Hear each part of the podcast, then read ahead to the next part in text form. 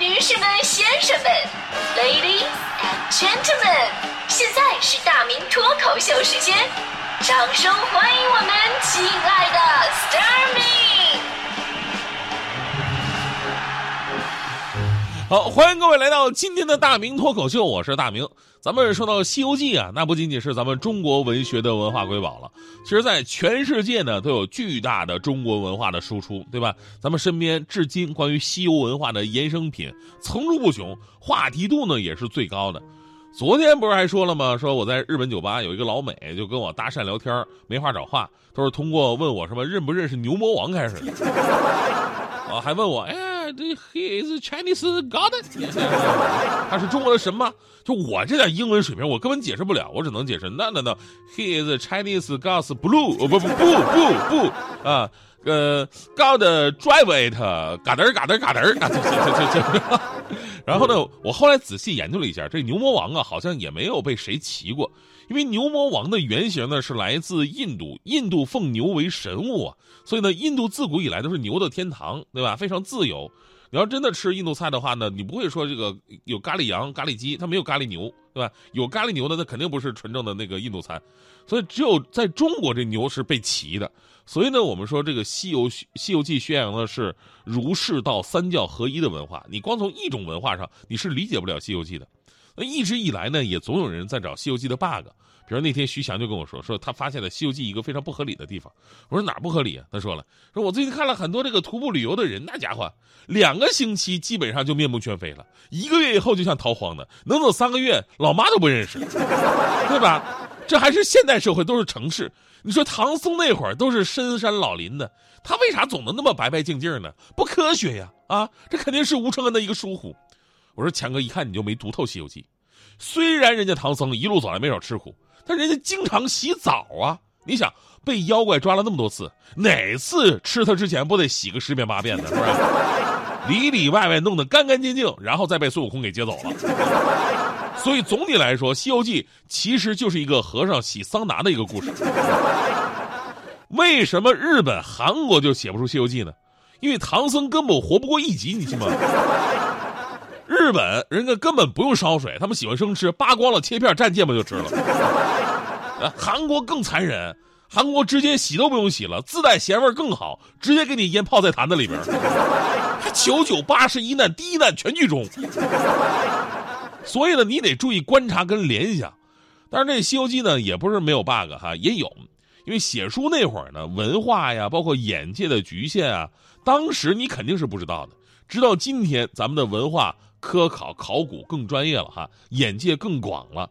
你现在看来有很多不对的地方，比方说孙悟空出生的时候，看到这个水帘洞外边刻着“花果山福地，水帘洞洞天”几个楷书字体，明显是个大 bug。时间咱们对不上，您可以算一下孙悟空的岁数啊。闹地府的时候，书里边记载是三百四十二岁，对吧？他活了三百四十二年，加上弼马温时期的十五年。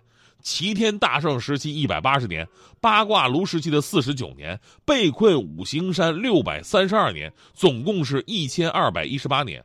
而在五行山脱困的时候呢，是贞观十三年，也就是公元六四零年。反推一千二百一十八年，也就是孙悟空的出生时间，应该是在公元前五百七十八年。公元前五百七十八年正处在春秋时期，而楷书是在汉末三国时期才出现的。所以孙悟空在刚出生的时候看到楷书，绝对是穿越了。其实只要仔细观察吧，你发现《西游记》里边有意思的 bug 并不难。比方说，为什么全世界都在说普通话，对吧？他们师徒四人走到哪都一口普通话，都可以都可以交流，就像漫威电影里边全宇宙的外星人都说英文一样。还有，就在前两天，有一个小学生也发现了这么一个惊天的漏洞。这么多年呢，咱们都没有人发现，那就是为什么《西游记》唐僧走了那么远的路，但是一路上吃的都是江淮美食。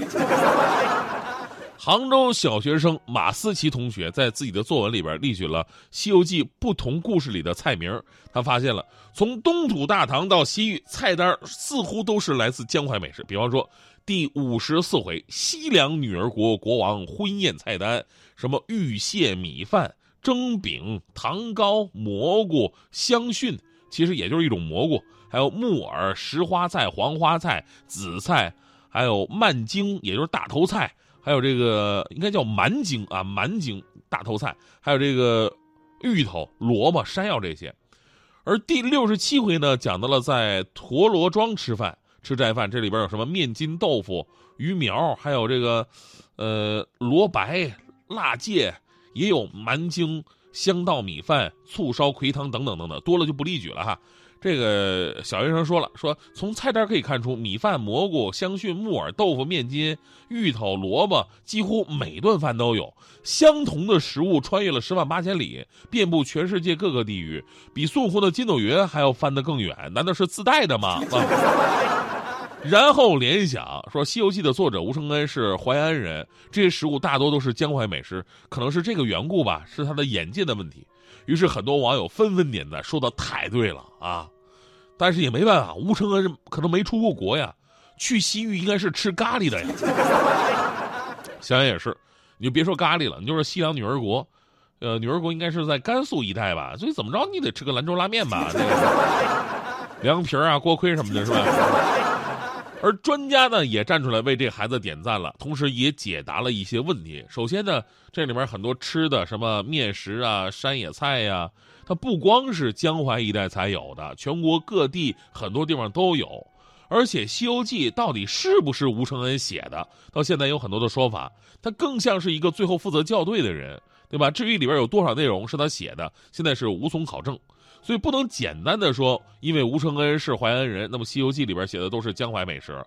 但《西游记》里边确实有些涉及到美食的地方吧，更加偏向于水果啊，跟野菜，跟地方上的不同美食会有一些不同的差别。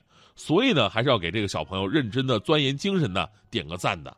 你想想也是啊，这本书体现的就是西行路上如何艰苦。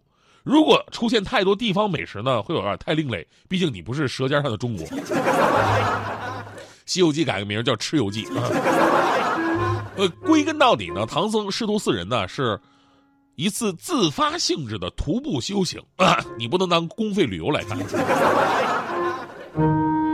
当然了，这说到这儿呢，我想说《西游记》真正的 bug 是什么呀？这真正的 bug 应该是猪八戒。我一直在纳闷，说猪八戒徒步走了那么远，而且天天吃素，为什么还那么胖啊？管住嘴，而且迈开腿了都不行吗？吃素尚且如此，何况咱们这些天天无肉不欢的。所以今天节目最后呢，还是要提这各位。虽然咱们今天节目说的是走到哪儿吃到哪儿啊，说的是全世界的美食，但是身体是自己的。就是我，我就特别奇怪，就是每当你要减肥的时候，总有一些人啊拿着美食在你面前晃悠，来嘛，吃一口嘛，吃一口又不会胖，多么的卑鄙。每到年底啊，都有这么一种无耻的骗术开始流行。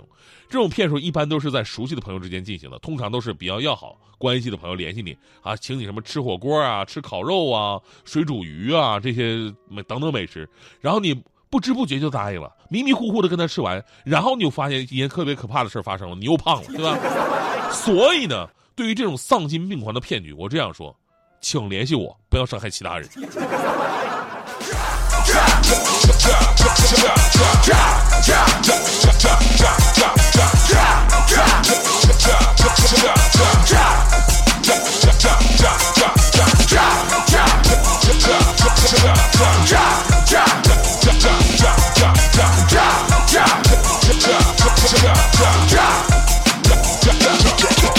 当肉丁爱上了甜面酱，变成炸酱面里面的炸酱，的东西，所以乐趣特别的不一样。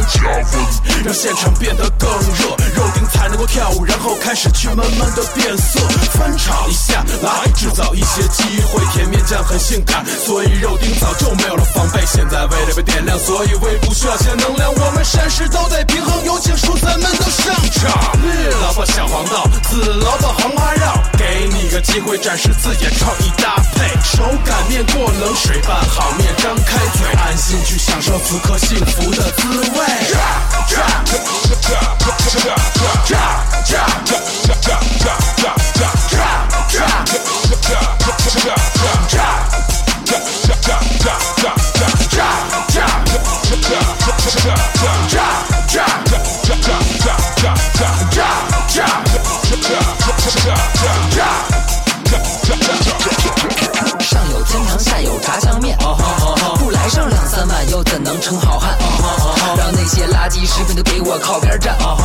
这可没有水煮鱼火锅和蛋炒饭，百变的菜码不管吃上几回吃不腻，炸酱的香气不必嘴馋，口水流一地，实惠的实力派对泡沫偶像剧，恭喜炸酱面荣获最佳美食地，大口的吃，大口的吃，细嚼慢咽，细嚼慢咽，和大鱼大肉无关，我说的是炸酱面，是炸酱面，再来一碗，再来一碗，加两瓣蒜，加两盘蒜，什么牛排、炸鸡、汉堡根本就不够看，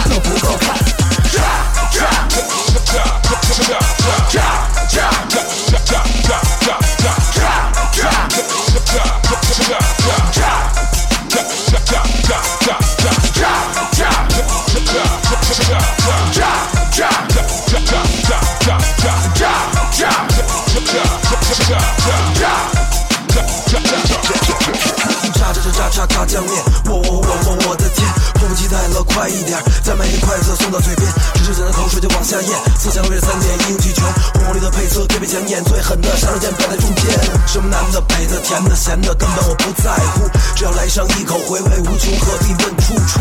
不好意思，这味道让我成为山珍海味的叛徒，八方食客试过之后，一定站在我的角度，我不需要满汉全席，我也不需要山珍海味，就是现在给我来上一碗炸酱面，最干脆。我不要八珍玉石，我也不需要龙肝豹胆，就是现在给我来上一碗炸酱面，最干脆。